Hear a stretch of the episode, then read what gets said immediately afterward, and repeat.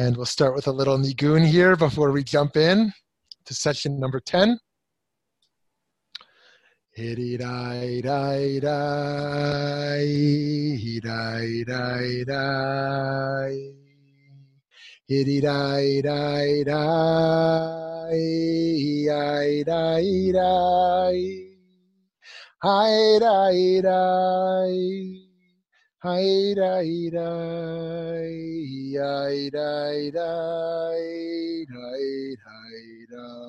This is called Hanashama Lach, that my soul goes to you. Got it?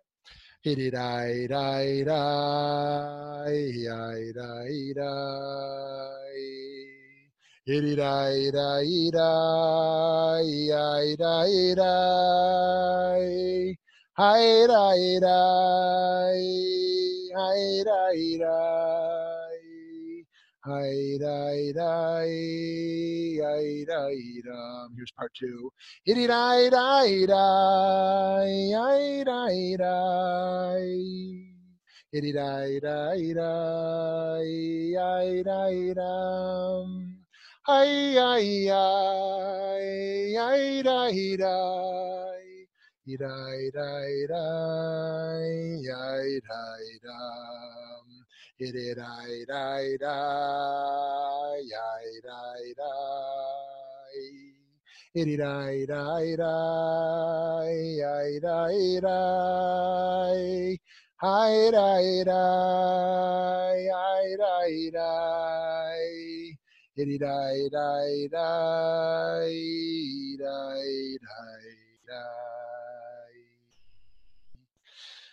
Shalom, friends. Thank you for joining. Oh, yes, if we can set it up so everyone can see each other. Actually, oh, no, we'll do that in the conversation mode. We're going to start off with a slideshow, and then after the slides, then we'll move where everyone can see each other. So, friends, thank you for joining. Happy Tuesday to you. Hope you had a nice Labor Day. We are at session 10 now of, uh, of the Malachot, of the Malachot. And today, for session 10, we're going to talk about lush, kneading. I'm, I'm sorry about the time change again. Next week will be the last session at 11 a.m. Pacific, and then we'll go back to our 10 a.m. I know we lost a number of folks who could only attend the 10 a.m. who are listening to the recording, and we'll get them back hopefully next week. And hopefully we won't lose any of you. Although Barbara, I know we're losing you because you could only do 11.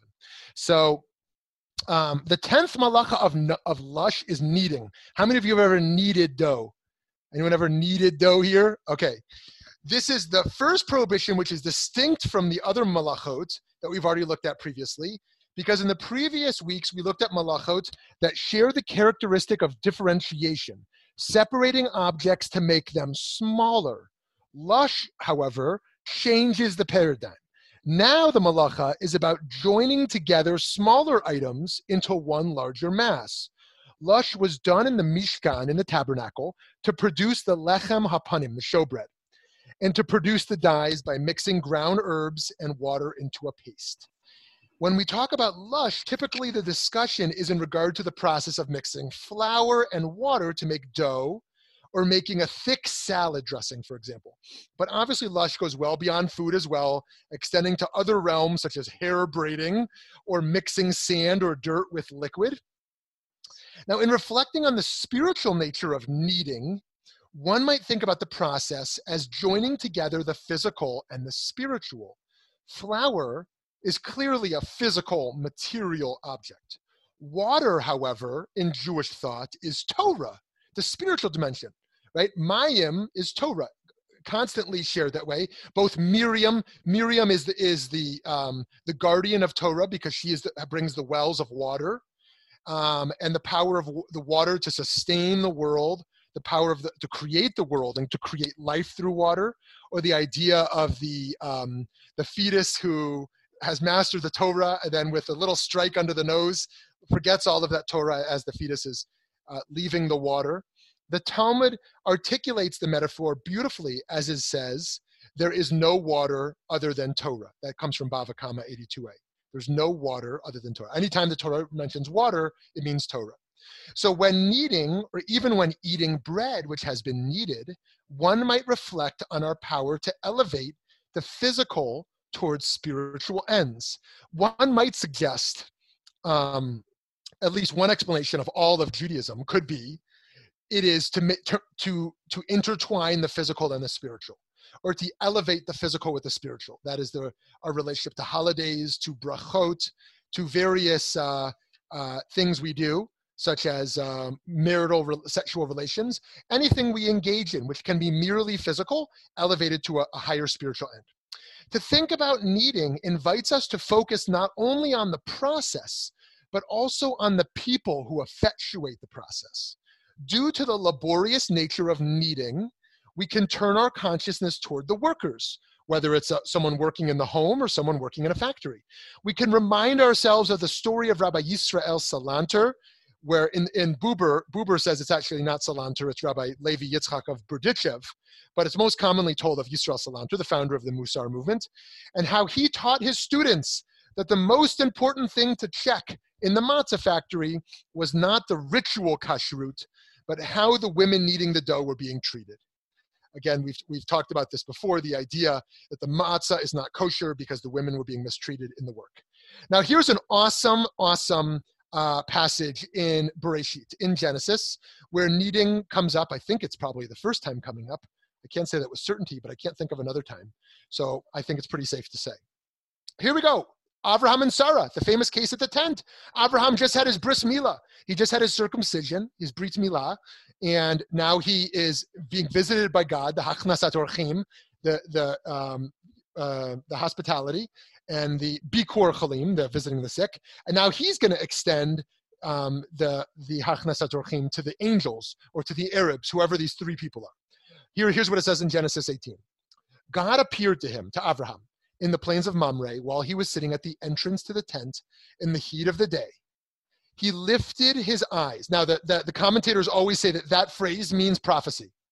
Lifting of the eyes in the Torah means it's a prophetic moment. So Abraham lifts his eyes, and there were three men standing before him.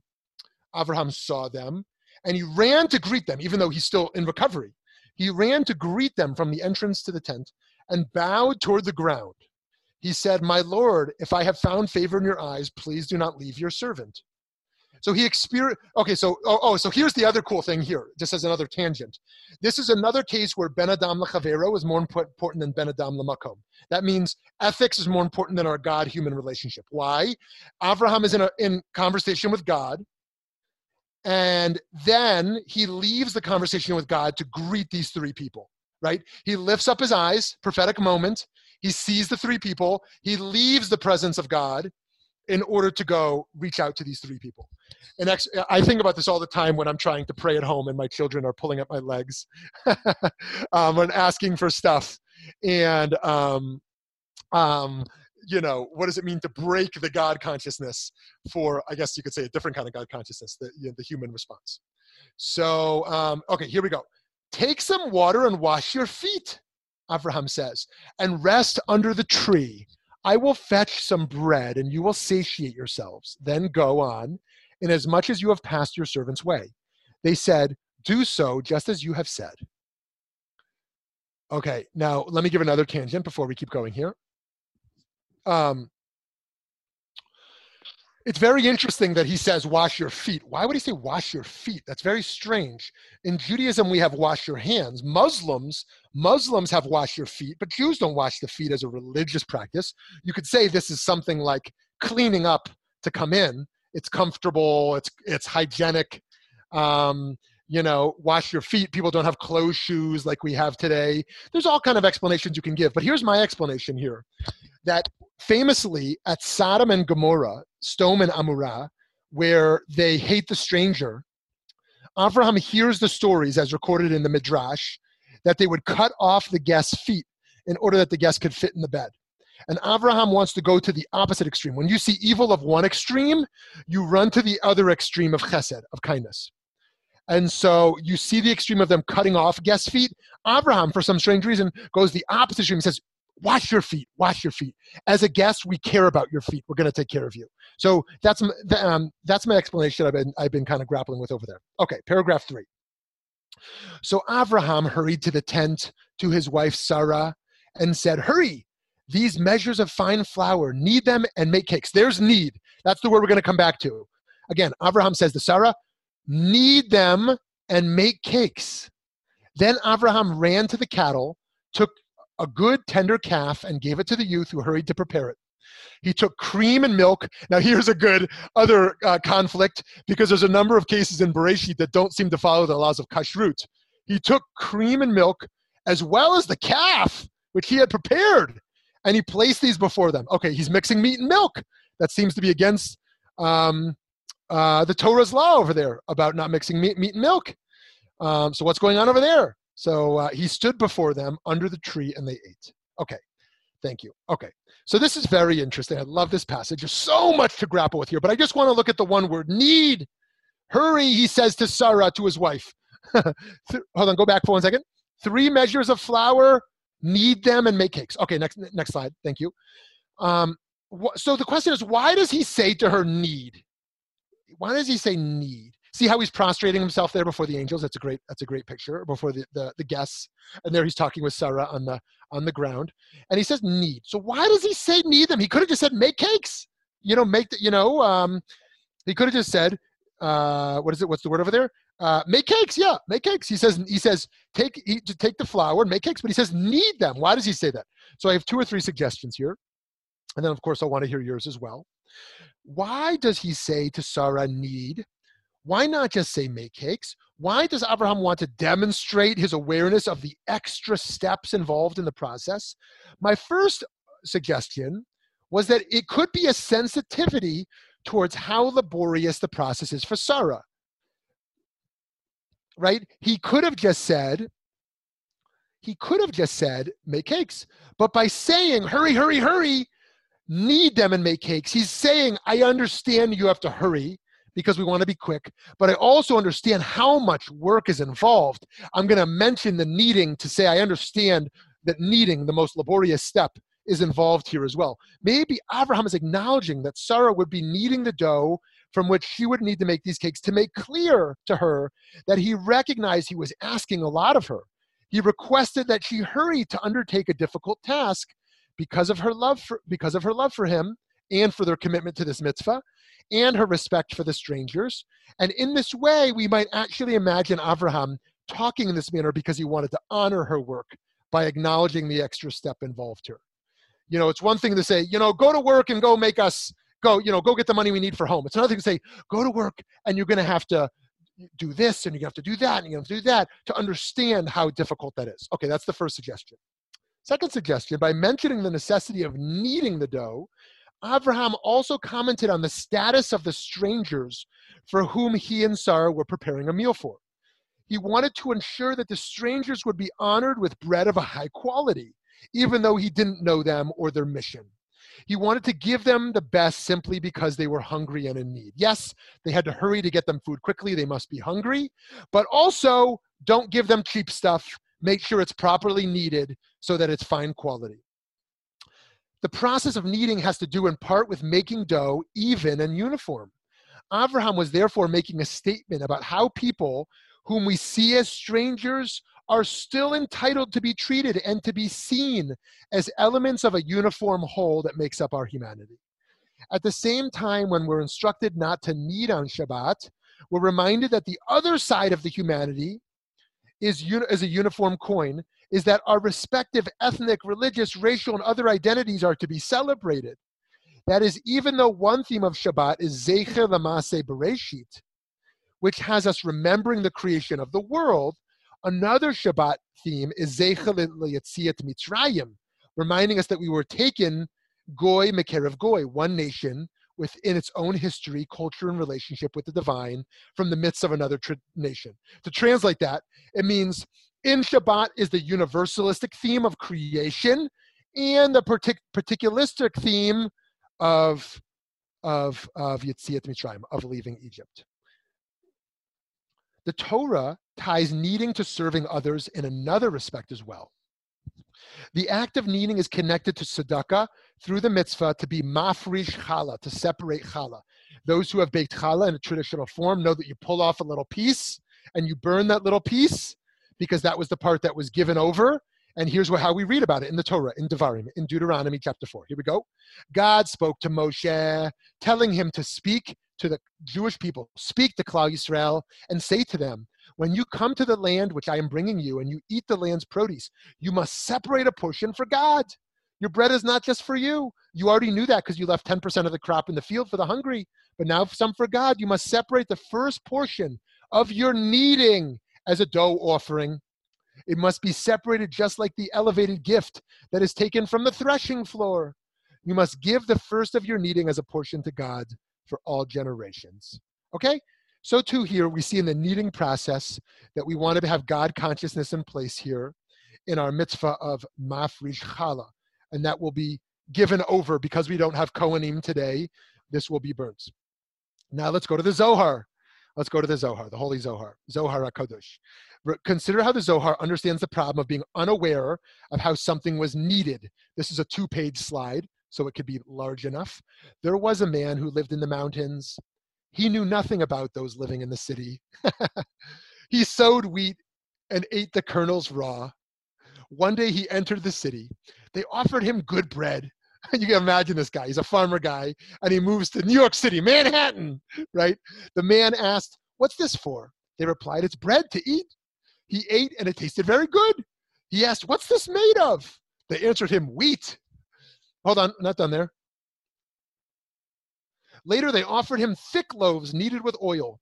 He tasted them and asked, And what are these made of? They answered, Wheat. Later, they offered him royal pastry kneaded with honey and oil. He asked, And what are these made of? They answered, Wheat. He said, Surely I'm the master of all of these, since I eat the essence of all of these, wheat. Because of that view, he knew nothing of the delights of the world, which were lost to him. So it is with one who grasps the principle, but is unaware of all those delectable delights deriving diverging from that principle. I love that. That's so awesome, that Kabbalah, right? So he understands something is wheat, and yet it could be kneaded with different liquids. And by kneading it with oil, by kneading it with juice, by kneading it with water, you get totally different products. Totally different products. And so, too, their final takeaway is so too. One can have principles in life, a broad principle. In fact, most Americans would agree with broad principles, I would suspect. Most Jews would agree with broad principles. A secular Jew and an ultra Orthodox Jew, and most in between. An American conservative, an American liberal, and everything in between might agree with broad principles. And yet, how we will apply such principles, what we will knead that wheat with, what liquid will we mix in to nuance that principle into an applicable uh, lesson of life wisdom to be applied to daily moral conundra? This is quite difficult. And yet, that is uh, part of the beauty of kneading to understand that what is mixed with that principle produces a whole different product. Okay, one last source, then we're going to open it up. Further, one midrash teaches that kneading and producing bread in general is connected to our process of hermeneutics and interpretation. I dropped my kids off this morning, the older two at the first day of Pardes and the younger two at their school. And um, the older two at Pardes, as you know, Pardes doesn't just mean orchard, it means pshat, uh, remez, drush, sod, the four ways to interpret a text by the literal read, by the hinted mean, uh, uh, by the hinted uh, meaning, by the extrapolation, and by the secret meaning. So there's all these different hermeneutics of how you interpret texts. That's why Jews are not a people of the book. We don't just take books literally. We grapple with them and reinterpret them throughout our, throughout history and reapply them with new liquids being kneaded into it. So this is from the Midrash of Seder Eliyahu Zuta. Here's what it says. Our last, our last big text here. To what can it be compared? To a king of flesh and blood who had two servants and loved them both with a perfect love he gave each of them a measure of wheat and each a bundle of flax. What did the wise servant do? He took the flax and spun a cloth. He took the wheat and made flour. He cleaned the flour and ground, kneaded, and baked it, and set it on top of the table. Then he spread the cloth over it and left it until the king would come. The foolish servant, however, did nothing at all. After some time, the king returned from a journey and came into his house. He said to his servants, My sons, bring me what I gave you. One servant showed the wheat still in the box with the bundle of flax upon it. Alas for his shame, alas for his disgrace. When HaKadosh Baruch Hu, the Holy, the Holy One, gave the Torah to Israel, it was given only in the form of wheat, for us to make flour from it, and flax, for us to make a garment from it. Like, I love this text because it basically says, um, um, we don't just inherit something frozen, and our job is to keep it frozen for the next generation. You know, this notion of continuity means give your children what your parents gave you. That would be absurd. I, am sorry, absurd is too strong. Um, that would be one approach to the tradition, um, and one that is um, actually authentic to our tradition. There is an authentic strand of Jewish thought which says, pass exactly to your children exactly what your parents gave you. And yet, what most Jews will embrace from reform to conservative to modern Orthodox um, to any kind of modern you know liberal approach uh, to tradition whether it's a traditionalist approach or a progressive approach is that the tradition is evolving and we hand something fundamentally similar and fundamentally different to our children. And that is because our, our tradition does not exist outside of time and outside of culture but encapsulated within culture and encapsulated within time temporality and spatial um, existence. And thus, the Torah is constantly reinterpreted based on our traditional hermeneutics and based upon our progressive leanings towards moral relevancy and spiritual relevancy. And thus, God gives us wheat. We don't just open the box and show the wheat, we make from it, right? We ground, we, we ground the flour and we knead it and we bake it and we set it on the table. We make something even more beautiful with what we have inherited and we pass it along. Of course, we don't just give our children the bread because then they'll have no, nothing there, right? You, you don't just give the fish, you teach a person the fish, right? We have to teach our children how to bake the bread, so to speak. We have to teach them how to interpret the text, not just give them our insight as to an, a great, a great hap, a great new interpretation. We have to give them the skills, the critical thinking skills, to be able to interpret their own reality. We don't just want them to be liberal or conservative, reform or orthodox. We want them to critically think about about issues um, because they, they won't just in, inherit the values we have, but they can inherit a process of, of engagement. Okay, indeed, here's our conclusion for here. Our job is to work with what we've received in this world in order to refine and develop it further. We need to take the disparate ingredients of life love, life, death, justice, peace, all the civility that can come surrounded with our own passions, of maintaining our passions and maintaining our civility, and form all of this messy stuff into one structure ourselves, our unique and authentic selves that no one else can be but ourselves. And this is true not only for the physical object that we have, but also as we see, as we interpret our texts and the malacha of lush of mixing the physical world with the spiritual world, the flour with the water, in order that we can transform the world. For guests, for strangers, for family, for ourselves, for our communities, and for Klal Yisrael, for the Jewish community that we should continue to survive and thrive and demonstrate to the world as we learn from the world, but also demonstrate to the world the power of being both engaged in tradition and a process of reinterpretation. Okay, friends, let's open the floor for questions, thoughts, agreements, disagreements, whatever you want to share. A thought. Um, hi, Shmuley. Hi, and shalom. everyone else. Hi.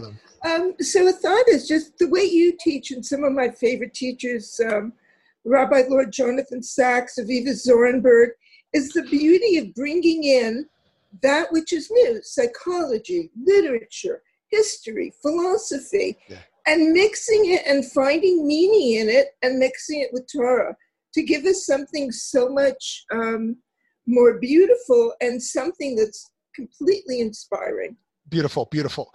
So here's our challenge because it's not easy. It's not easy. And the truth is, the assimilationists and the Haredim have it right.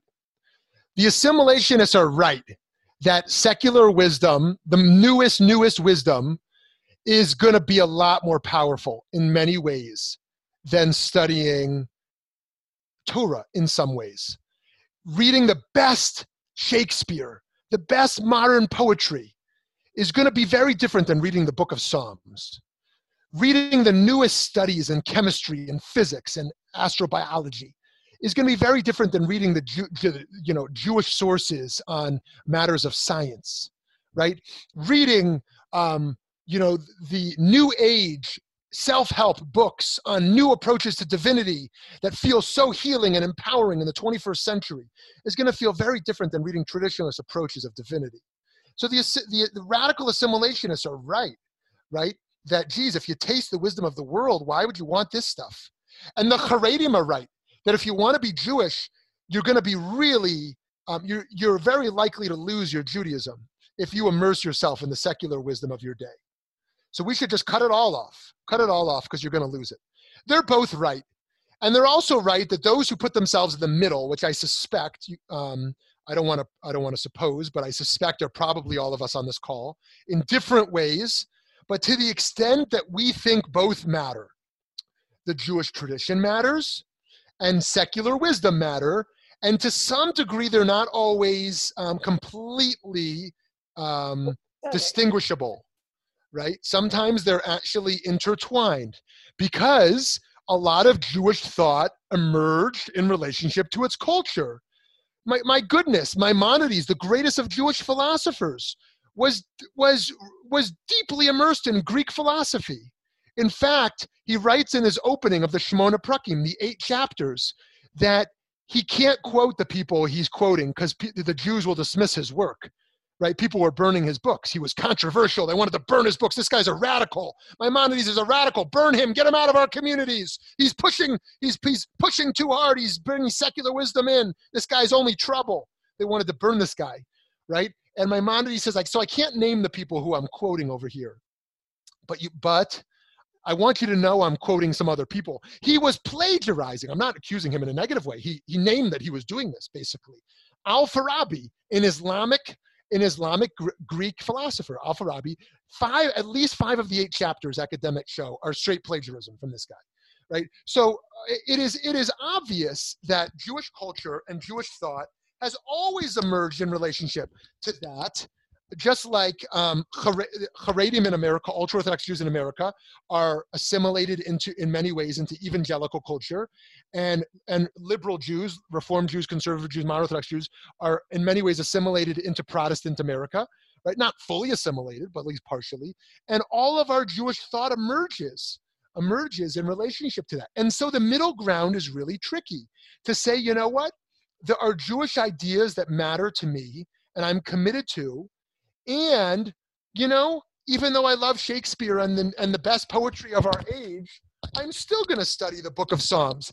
I'm still interested in what Judaism adds to my relationship to science. Let me make a plug here that VBM is launching a Science and Judaism series this year. If you know scientists, let them know. We're launching a series of scientists who are going to share their wisdom in relationship to Jewish thought this coming mm. year. I'm very interested in that and um, and so there are some realms where I think Judaism is more advanced than secular wisdom, no doubt. If we look at things like business ethics, if we look at notions of law, if we look at ethics of speech, there's all types of realms. If we look at how we think of holidays, not merely as did you get the turkey on the table, right? Did you know i'm not i'm not denigrating any approaches right? But actually there's a whole lot of nuance. You've probably seen those jokes as to how does a how does a jew cut a turkey for thanksgiving?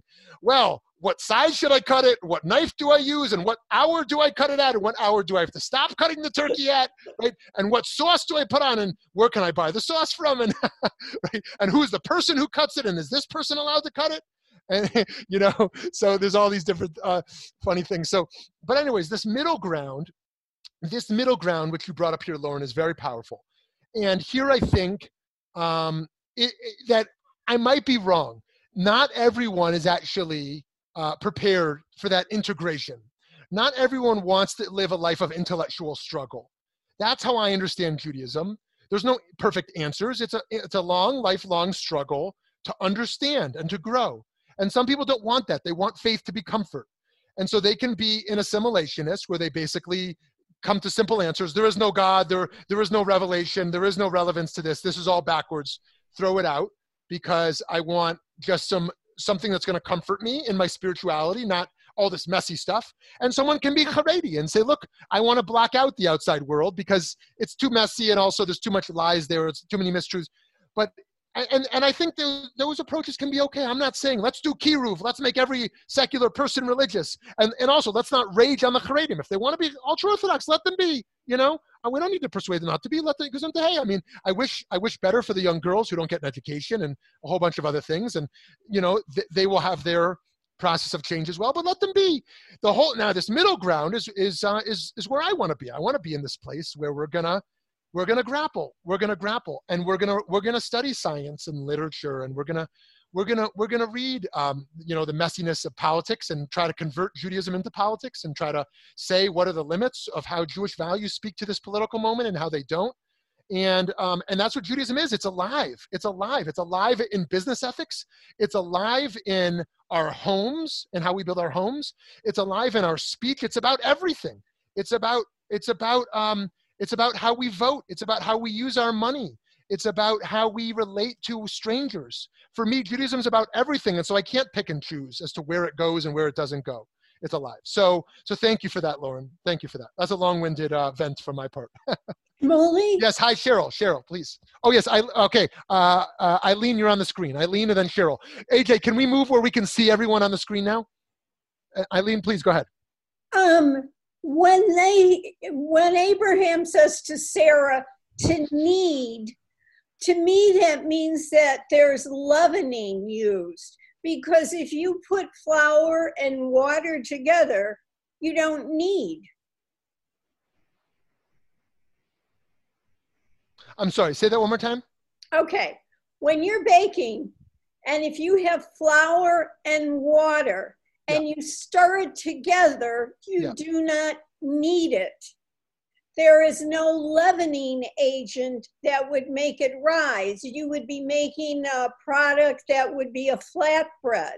Okay, the, so yeah, the fact that he says knead and make cakes yeah. indicates that there is an additional component being put in that uh, flour uh, and water. Uh, uh, Oh, very nice, Eileen. Thank you. Good. So that's an extra layer there in, with Avraham and Sarah. That that uh, that that that that process is is is in fact needed. Yes, needed, and um, and we see that also by matzah, the limitations on kneading. Right. And I apologize there. The problem on the screen was my fault there. Uh, I just forgot to hit the button. As you know, you can hit the button on top, or you can get everyone's picture onto one screen. It's that image that looks like the um, the, you know the, the nine dots the nine dots there. If you click that nine dots you have one one. Oh. okay cheryl cheryl we'll go to you and then uh, i see a few other hands as well. I i just really enjoyed enjoyed this. This is amazing. Um, so much of what we do or i shouldn't say we anyone but myself is um, in in observance or paying attention to jewish traditions and things is automatic if you you know so to speak it's uh, it's on automatic you do it okay it's friday we do this right. it's saturday we do this it's yeah. Friday, we do this right. but I, I, just loved how you um how you put it that you know and it goes along with what everybody else is saying too as far insofar as the um uh middle that you can do things because our tradition tells us this is what we need to do at this but then there's, like you said, or somebody said, food for thought too, that mm. more goes into it. And just to follow up with um, what Eileen said, I, I I'm picking um, number two uh, as for the reason that he said hurry, hurry, hurry, uh, which means hurry and take care of our guests because they must be hungry and tired. Because I can personally say that I wouldn't like it if um, Stan said to me, I know that you have to go to work and you have to do X, Y, and Z. I don't want him telling me what to do. So anyway, my side says I pick number two. Right, right. Okay, very nice, very nice. So Cheryl didn't find my first argument compelling that it was more sensitive to name all the things that are involved. Here, maybe if I state it like this, like um, um, maybe if I stated in, in rather than a listing of tasks, but as a sensitivity, I say Shoshana. Uh, those of you who know me here, you know my wife's name is Shoshana.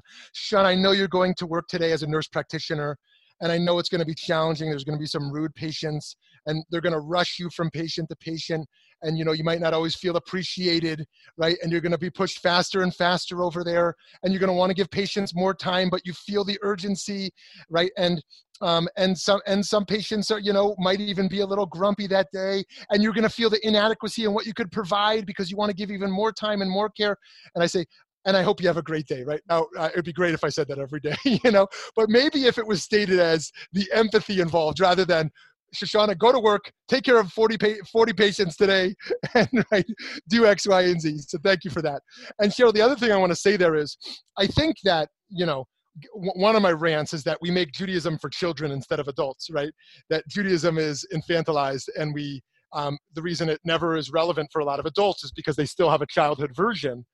But the second reason is because even as adults, we hold on to an idea which is powerful rather than a process of continuing to evolve those ideas. And so, what I'm suggesting with the melachot here is that they can give us the questions to ask each week so that we can have a renewed relationship to Shabbat. When I think of kneading, what is my relationship to the physical and spiritual this week? What is my relationship to um, uh, to guests this week? What is my relationship? Well, really to all these things that we raised here. Um, my relationship to the secular and the holy, as we talked about as well. And so, um, uh, yeah, so I appreciate you saying that about doing things on rote because I really think it's not sustainable. Um, it's really not sustainable to do things by rote. Yes. Okay. I think uh, who was next here? Yes. Hi. Uh, yes, Andrea. You're so I have, I have two comments. First of all, about that passage from Genesis, which I happen to love. As soon as uh, the word ugot was used rather than lechem, it's kind of a coded word. Ugot in that culture denoted a ceremonial cake. In fact, there's a whole body of feminist study that interprets that as, you know what, up until the Second Temple times, the prophets were railing against the women that were making ugot for the Queen of Heaven. They were ceremonial offerings, so that immediately denotes it's a different level of bread. So oh, beautiful. Uh, writes Very about nice. that. So that right away. Very nice. Sorry, my voice. The second. All good. All good. Yeah. Second comment I want to make is that human beings, including a lot of Jews, tend to want a binary existence. They want to see black and white, they want dogma. Right. And in fact, the Torah, you know, the second tablets were given with the oral Torah. So even a couple weeks ago in Eruvin in the Daf was talking about the infinity of the oral Torah that the tradition continues and that's you know we continue mm-hmm. to unfold it mm-hmm. i mean look at sexuality right now we're being opened up to the spectrum of sexuality and a lot of them we're struggling with that in the tradition how to address it we're struggling with it in the culture but that's uh, coming from the times that we're in and it demands that we go back to torah and you know mm-hmm. try to develop uh, a um, a moral responsibility with dealing with that. So we can, the Christians want to look at the Old Testament quote and say, this is the way it is. Look at that line in Tavo or Ki Tetzei.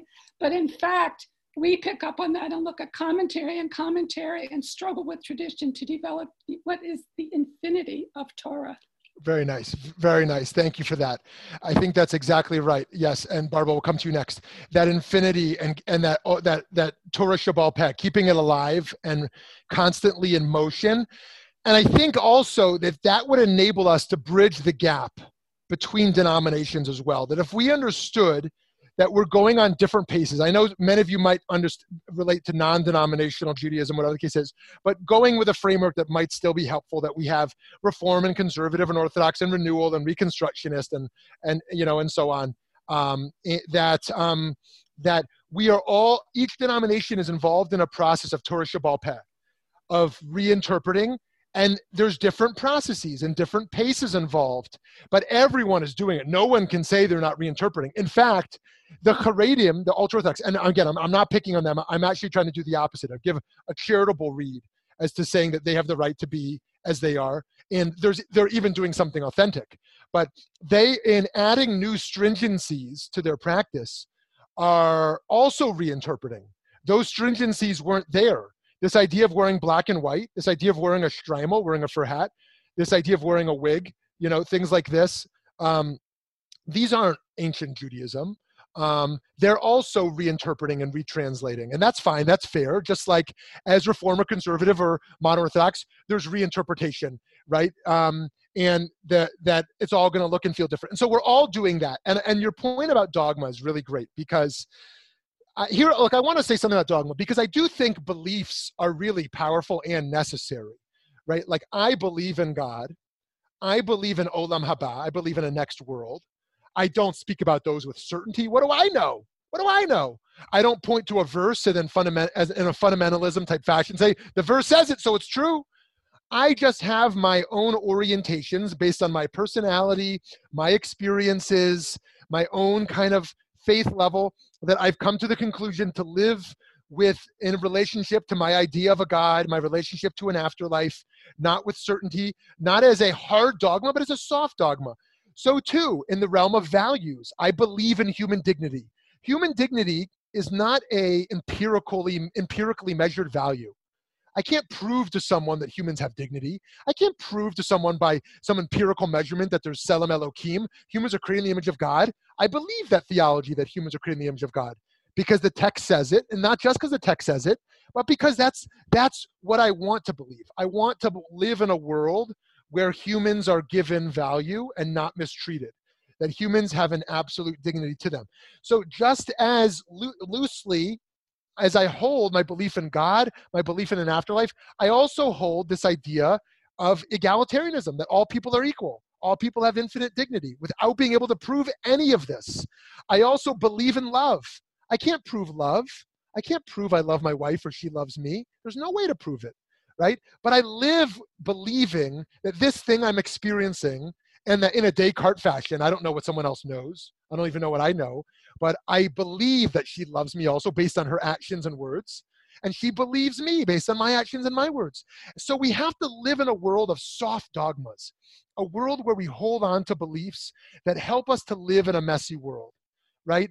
So, how do we hold on to these beliefs, theological beliefs, value beliefs, right? And yet not hold them so absolutely that we bo- we burn people who don't hold them. We want to burn an atheist or we want to burn a fundamentalist, right? Or that we want to burn someone who doesn't believe in human dignity. That that one's even harder, right? Someone who rejects human dignity. Um, what do we do with that? Something that we believe so strongly. Now, what do we do about something that's not a belief? Right? For me, I get very worked up, according to some, too worked up about people who reject science right? If you reject science, if you reject what the high majority of scientists come to a conclusion, then I have a real problem with that because now we're not dealing with beliefs. We're not dealing with the subjective realm of our own um, subjectivity. We're dealing with with what what might be the mo- you know the most um, the, the data that we know the most, that which can be measured. It's not perfect. We know science will be disproved in the next generation, but we have to live with empirical data. We have to live honoring science, things like vaccines. I'm sorry if there's an anti vaxxer here if I'm offending. I believe we have to believe in vaccines, right? We have to believe in what medical experts say and follow best practices. And I know I get in trouble for saying that. There's people who think we should honor certain politicians and their beliefs rather than what scientists say. And that gets me in trouble for saying that. But that's my belief. And so this is difficult. This is a difficult time because we have to figure out how to hold our beliefs strongly and fight for our beliefs in the world, but so loosely that we not become fundamentalists or that we burn others in the process. And, and as I've said, we see both extremes today people who have no beliefs at all. They're just all kind of wishy washy. It's news headline to news headline. There's no values that are anchoring them. And then the opposite extreme those who are not um, critically thinking at all, are just purely dogmatic and live in a world of fundamentalisms, whether it's a political fundamentalism, an atheist fundamentalism, a, a religious fundamentalism. So this is a challenge, and this is Torah Shebe'al Peh. This is the oral tradition that we live rooted but evolving. Okay, Barbara, please. You're still on mute, Barbara. There you go. Good. Well, now this seems really, really trivial compared to what. No, no, please, no, nothing is trivial here. Nothing is okay. trivial. But you know, when I think about kneading, I, I, I can't help but believe that that it's more important than just the physical movement of hands on, on flour and water and yeast because wow. what is happening is that yeah. a simple thing is now enhanced with effort yeah. and with energy mm. and with focus and for the person who is doing the kneading with catharsis mm. and it's it it is almost like a metaphor because eh, treating life either simply by just throwing together flour and water and putting it in the oven or adding the yeast and adding the kneading and adding the energy to, to what we do and what we say and how we wow. feel and how we treat wow. people is wow. is very important yeah barbara that was super trivial. That was just so trivial barbara. But that was just awesome. That was just awesome. Thank you. Thank you for that. And and and that the power of the hands the power of the hands the catharsis the energy and then to think of our hands the way. If you are a medical professional the way you use your hands if you are someone who hugs someone or holds someone the power of the hands to heal right to transfer energy um, and i don't mean that just in an energy healing sense but the sense of of of compassion we can express with our hands the, the loving touch that we can give another.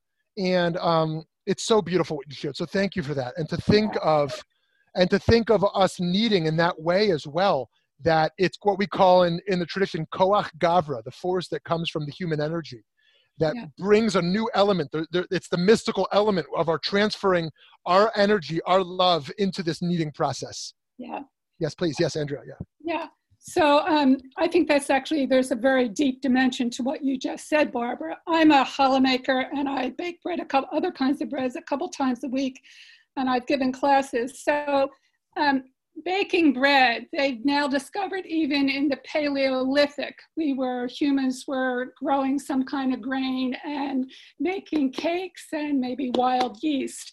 It opens up ancient pathways, and it was for eons and eons, it was the women that carried this tradition even before Judaism. So the kneading of bread opens up some very deep human and very deep uh, pathways in our DNA that touches on all that you're saying. So it's it's no mistake that challah continued into the temples, and it's also one of our sacred acts right now. So I think there's a lot to what you said there. Mm, thank you for that, and thank you for those comments on the side, Carol. I like that. Human hands. Think of human evolution or not just not just human, all evolution, but this notion of human hands versus animal paws, um, and what that means. Like, why were humans given these hands? What is our role with these hands? I love that. Thank you for that. Uh, yes, Dr. Molk, you want to share something here? You're on mute still. Hello, everyone. Hi, Rabbi. You know, uh, I was very struck again by something you mentioned about uh, being in the middle, you know, on the one hand, the ancient Torah teachings, and on the other hand, all the new modern day learnings that are just blow your mind on a daily basis. Um, and, but yet I, I, I find this um, both upsetting yet yeah. utterly wonderful. you know, it, it's the, the lifelong learning concept in Judaism, and this is when we bring in not just am I an American first or am I a Jew yes, first? Right. Or am I a Zionist first? Right. Or, or, am I a hybrid of the three? Right. Clearly, most of us are some form of a hybrid of the three um, in our Jewish identity. Um, you also mentioned something about assimilation, and uh, I just rewatched the other day um, Fiddler on the Roof. And again, I'll never forget the scene when Tevye is talking to his one daughter who is involved with a Cossack and he says, on the one hand, on the other hand, and then he says, there is no other hand. Mm. so traumatic, you know, about where is the give and take in Judaism? What, where is it okay to cross a line? Right. When is it not okay to cross a line? And there's, it's so, it's so hard to, um, to actually find a common ground within ourselves and within mm-hmm. others. I just thought I'd add that little piece. I love that. Thank you. Thank you so much for that. You know, um, I there's this. Um, forgive me if I, if you've heard me say this in the last few weeks. I said it. I said it somewhere a few weeks ago. I can't remember where, but there is this. Um, yeah, that was really powerful. Uh, this uh, Hasidic story about about two folks lost in the dark forest, um, and um, and the truth is, I could say it to myself each day, and, and I and I find it I find it helpful. And they finally stumble upon each other, and they're so thrilled to have stumbled into the other, and they say, "I'm so happy to have found you all alone in this dark forest. I've been terrified." They say, "Now you must know the way out of the forest." out of this dark forest. And the other one says, I don't know the way out. And the first one says, I also don't know the way out. But they both say, But we know the path we walked on is not the way out. So let's walk together, knowing that we both know a path that's not the way out. And so that's the best we have to some degree, is to try to walk through a dark forest without answers, um, but walking together in that. And this tension around assimilation, around um, around us, yes, exactly, holding multiple identities you know, as you said, American, a Jew, a Zionist. There's all these different identities. Maybe someone here is queer. Maybe your liberal or conservative identity is really strong. Maybe if you're a person of color, that's a really big, strong part of your identity. If you're maybe your age means a lot to you. A teenager thinks a lot about being a teen- teenager. A senior about being a senior. There's all these things we are, right? And all these things we're holding. And where does the Jewish piece?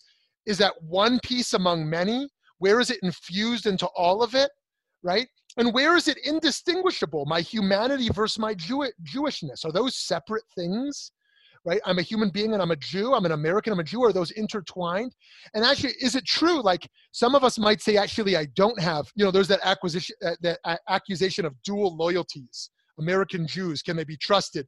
Dual loyalties, which is is an anti-Semitic, um, you know, accusation that Jews can't be trusted. At the same time, right?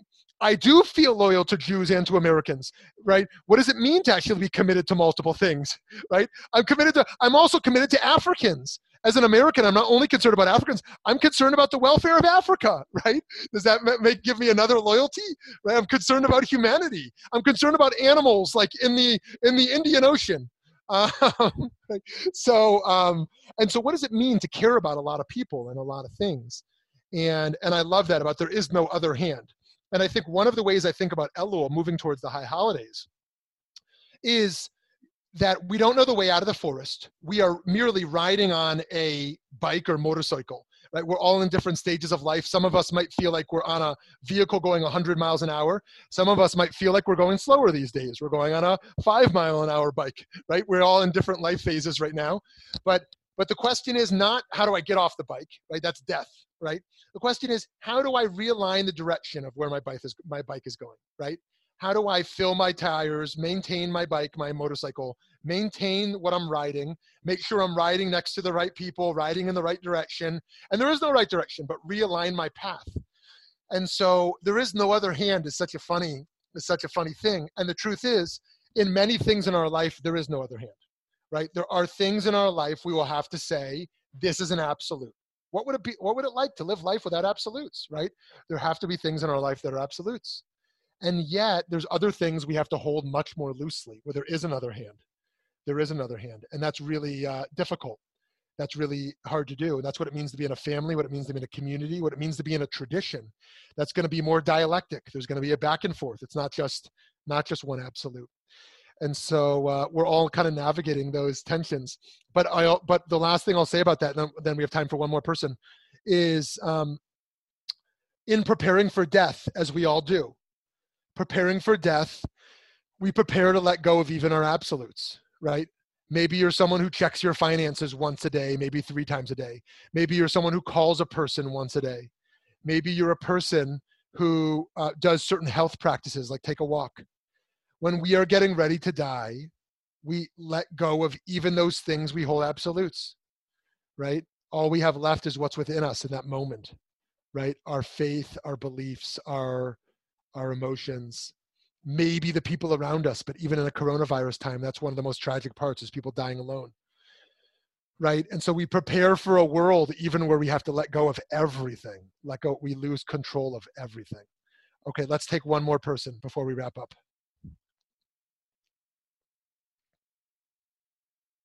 I know it's hard to go after a death comment.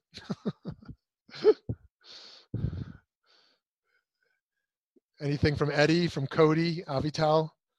Susan. Who else do we not hear from yet? Okay, so let me give another 30 seconds of silence, and otherwise I'll move to our concluding thoughts here. Yehuda.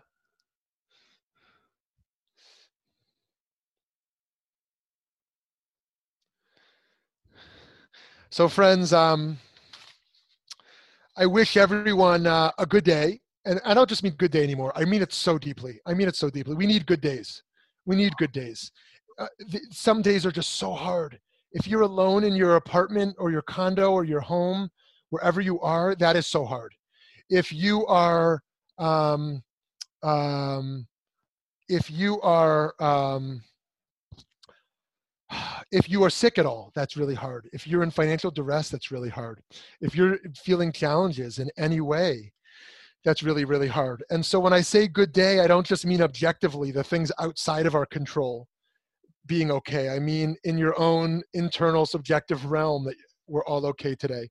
And my hope is that in meeting, as we use our hands today, Barbara, we use our hands today, whatever we're doing, we are elevating the physical towards the spiritual and we're doing that within ourselves also. Whatever physical act we're involved with this can be mindfulness. I am washing dishes. I'm making a physical act a spiritual act right? I am taking out the garbage. I'm taking a physical act into a spiritual act. I'm eating food. Whatever i'm doing today we can be a part of what we're calling kneading today. Elevating the physical towards the spiritual. Elevating our consciousness our mind uh, becoming attuned with our mindfulness so that we can feel more healthy more healthy on a spiritual sense of feeling um, that the messiness of the world, we are holding it rather than being held by it because we are spiritually connected to the beliefs that we hold loosely, but also powerfully. And we're doing that together. So, friends, I wish you a great day. And I hope you'll join me 11 o'clock next week. And I hope you will um, join us 10 o'clock after that. I hope you'll also join me at 1 o'clock today with our friend Judy Gottschalk in an hour from now for her book talk. I'm guessing she's here uh, just to test out the technology. yes, she is. great. And we'll be back in a book talk with her. Otherwise, can you, can you hear me? Yeah, we hear you great. We okay. hear you great. So we're perfect. Testing okay. it out. Awesome. Okay. Have a wonderful day, everyone. Be well. Be Thank safe. you, Always here for you all. Thank you for all your beautiful comments.